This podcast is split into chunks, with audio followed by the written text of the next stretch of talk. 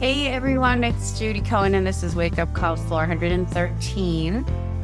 I've been talking for a couple of weeks, kind of talking about fear, how it comes up, its potential, how to how to dive to it. And this is this is difficult practice for me. And as much as I, I do it in relation to personal events, including really painful ones, in, in recent years, I, I've also noticed that I don't always practice like that in relation to external events. You know, wisdom sometimes says, face what's here with as much compassion as possible. And sometimes it says, turn off the news. And I have the privilege to turn off the news. Most of the news isn't happening on my block or in my neighborhood or in my town yet. And even if I lived somewhere less safe, as an older woman who presents as white, I would still have a very high level of safety in comparison to those who don't share my privileges. And so because of this, when I turn off the news, I really can turn off the kind of external cacophony and, and kind of tune things out. But I can't necessarily turn off my thoughts, right? And my thoughts still run towards questions like what's happening in the world, what's happening in this country, what's going on in our profession. And these questions feel useful to the extent that they're pointing me towards doing whatever I can to heal my community, our world, and to keep myself and my family safe. Although, although they're not useful to the extent that I do that at the expense of others. And that's a really interesting uh, dilemma. But if my thoughts about climate emergency remind me to use less water because our aquifer here in Sonoma is drying up, then that's good. If they remind me to contribute to the leaders in our country, and there are many who are on the side of clean energy and racial justice and who support the L G B T Q I A community and the welfare of people like my family who came here to escape persecution and make a life for themselves, then that's good. Or if they remind me personally to stand up for and to stand beside those who aren't able to be seen or heard. That's good. But many of my thoughts are not useful, and this is where mindfulness comes in. So if I have the thought, the world has gone crazy, or that person is a total jerk, you know, how does that help? And I'm not saying I shouldn't have that thought or that no one should have that thought. I mean, how can, how can we not have some version of that thought these days? It just is going to arise. But how does it help? Or, or maybe another way of framing that is, what's the best way to relate to that thought? And I think we can start by asking the question, what is a thought? There's a very wonderful old Dharma talk called What Mindfulness Is and Isn't. And it's Joseph Goldstein, and he's a founder, one of the founders of Insight Meditation Society in Barre, Massachusetts. And he's also really one of the great Western meditation teachers of our times. He's the teacher of my teacher. And he's inviting us in, in the beginning of that talk to consider that question. What is a thought? What is a thought? I've asked myself that question. And I'm, I'm looking at my notes here. It, I wrote, I've come to the conclusion, which is really funny because, I mean, of course, there's no real conclusion. But I've come to the thought, right, that a thought is really nothing. It's insubstantial. And I know that because, and maybe you've had this too, there's a thought, it arises, and then the next moment, you can't remember it. So what is it? It's just this ephemeral thing. And of course, as lawyers, you know, we're taught just the opposite. That our thought process is all that matters, right? But if we explore our mind in formal meditation practice, we might come to a very different conclusion. Which takes me back to the thoughts I have about the world and about other people. To the extent that those thoughts point me towards useful speech and useful action, helping others, helping our profession, helping the planet, then they are useful. But to the extent that they provide more fuel for the fire, to use really like a terrible metaphor here in, in Sonoma, but fuel for the fire of fear, of hatred, of greed, of delusion, then they don't, they don't feel useful. Again, which doesn't mean they won't arise. I know they will, at least in this mind here, right? And maybe you, you've seen them arise and you know that there's, you know, there's no real stopping a thought from arising. But I know from years of watching them arise and pass away that they're impermanent. And maybe you know that too. And so it's really only when I forget to turn towards thoughts like those and ask, really? Is that true? Is that useful? That they run away with me, or I can get run over by them, or they completely take me over. You know, which also happens. And so then what? Then there's a practice. Because mindfulness has all these amazing practices. Just like there's a practice of rain for working with unwholesome emotions, there's a practice for working with unuseful thoughts. It's five steps. And here's how it goes. First thing, try to just wait for the thought to pass. So again, this is possible when in our formal practice, we've seen that thoughts, like everything else, are impermanent. And then once they pass, we, we've carried on. So we can do that. We can wait for it to pass and then just carry on. This is kind of the baseline. This is the letting go instruction.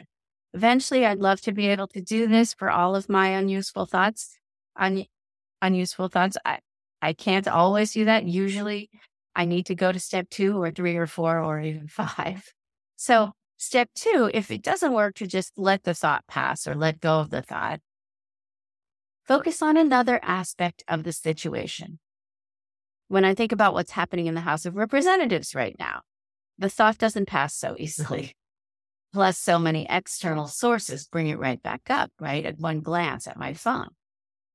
But I can focus on another aspect of the political situation in the country, that there are some very good people in the House who are as concerned as I am, or maybe even more concerned, that our government not fail.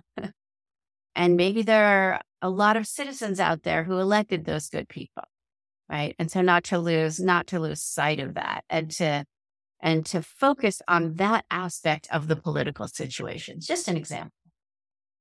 Step three, if that doesn't work, if letting go and focusing on another aspect, neither of those work, then if I, like, for example, if I just can't see the good in the House, and And sometimes I have the thought that that's not an unreasonable thought, that maybe there isn't any good in the House, and I hope that's not true.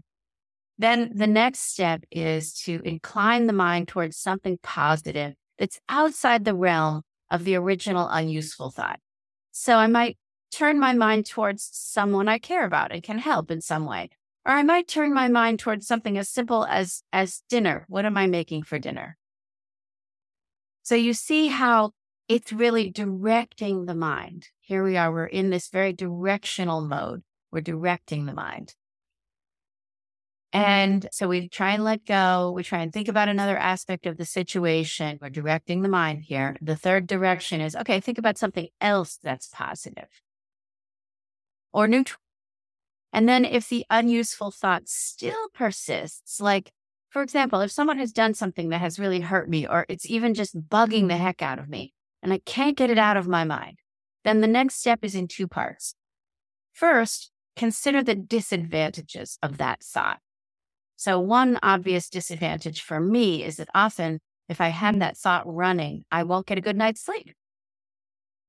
And another is that my irritation might get in the way of me getting what I need or what I want or what a client or a student needs or wants, or taking care of somebody else, and maybe my family, or in, in one of the circles that I'm I'm part of. So consider the disadvantages of the thought is part one of this step four. And then part two of the step four is consider the disadvantages of acting on the unuseful thought. You know, so if the thought is that person is a jerk, pretty much one hundred percent of the time, if I act on that thought, things don't end well. I have to come up with some other more skillful thought to guide me in whatever I need to say or do. So that's step four. And then step five is an instruction, crush mind with mind. And this is pretty strong medicine, but I have to do it sometimes. Sometimes I have this incredibly persistent thought and nothing is deterring it. And it just keeps rambling around in my mind, and there's nothing to do but turn towards it and say no.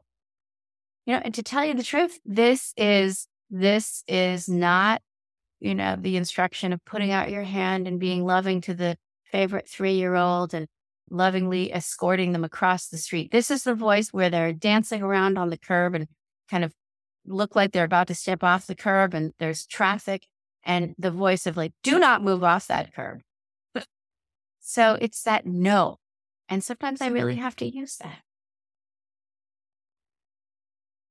So I hope this process is useful for you, and I hope the thinking behind it is useful for you.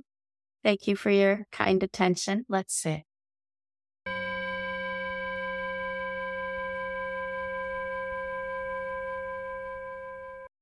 Finding a, a comfortable posture, whatever is supportive of your practice today.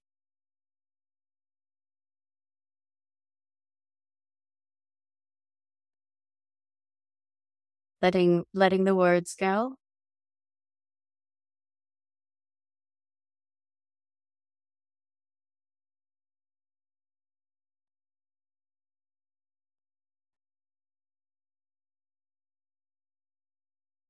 Locating the breath or sound, whichever will be your, your anchor, your home base, your refuge.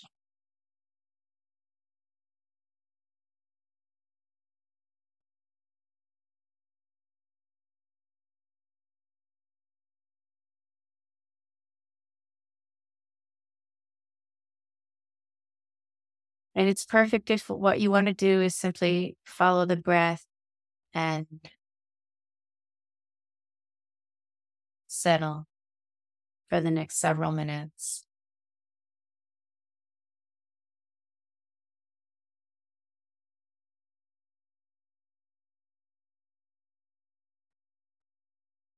But there's also probably zero chance that you won't have an opportunity to notice thoughts arising and passing away.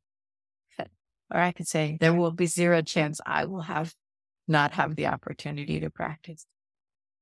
And so when that happens, if that happens, when that happens, just noticing, oh, thoughts arising and passing away.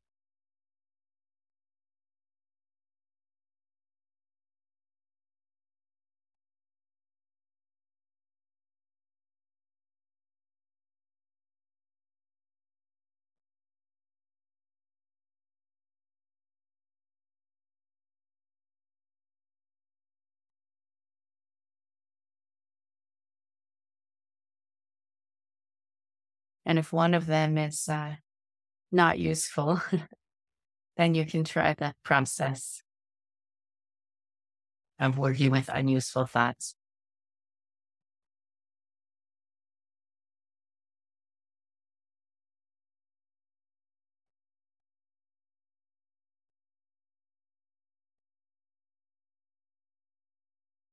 And be sure if you do that to do it with a sense of humor, right?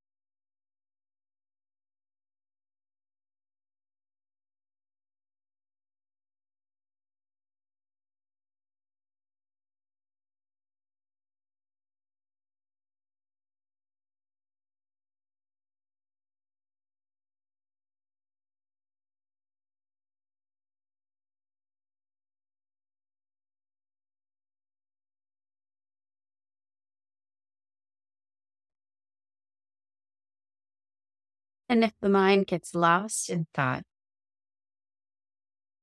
you can use the five steps, or since this is formal practice, if it's possible to just come back to the breath and just be on step one and let, let them go.